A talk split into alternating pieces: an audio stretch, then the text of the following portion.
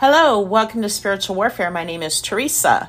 I will be reading from the book by Joseph Prince, The Power of Right Believing Seven Keys to Freedom from Fear, Guilt, and Addiction. You are precious in His eyes. I want to show you another aspect of how God sees you today through a beautiful truth hidden in the breastplate of the high priest of Israel. The Bible gives us very detailed information about what the high priest wore in the days of ancient Israel, and there are no insignificant details in the Bible. Today, Jesus is our high priest, and when we examine the breastplate, we will see something powerful about the way the Lord sees his people. Notice in the following illustration that there are 12 stones on the high priest's breastplate.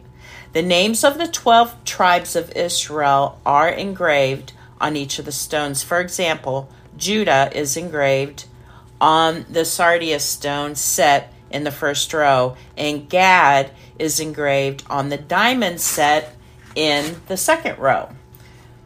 These 12 stones represent God's people today. Notice how God depicts his people, you and me, as precious stones.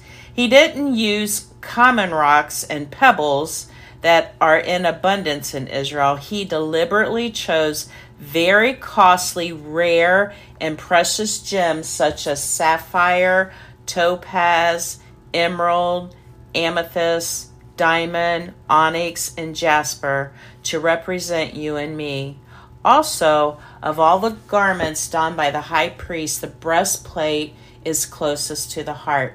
This speaks of how much the Lord values you and his desire to keep you close to his heart. In his eyes, you are very costly, precious, and loved.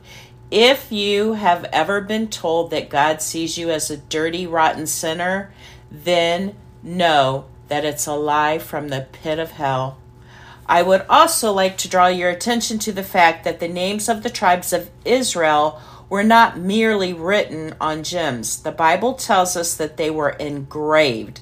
See Exodus 39:14. This means that once you become a believer in Jesus, your name is forever engraved in his book of life. If your name were only written, you might think that it could easily be erased or blotted out. But the truth is that Jesus has engraved your name on a precious stone and he keeps it close to his heart. Can your name ever be blotted out of its place on God's heart? Just look at what Jesus promises those who are born again. He who overcomes shall be clothed in white garments. And I will not blot out his name from the book of life, but I will confess his name before my Father and before his angels. Revelation 3 5. Beloved, through Christ Jesus, you are an overcomer, and in Christ Jesus, you are eternally secure. Rest in the assurance that your name will not be blotted out from the book of life. It will remain engraved on stone and close to God's heart for all eternity.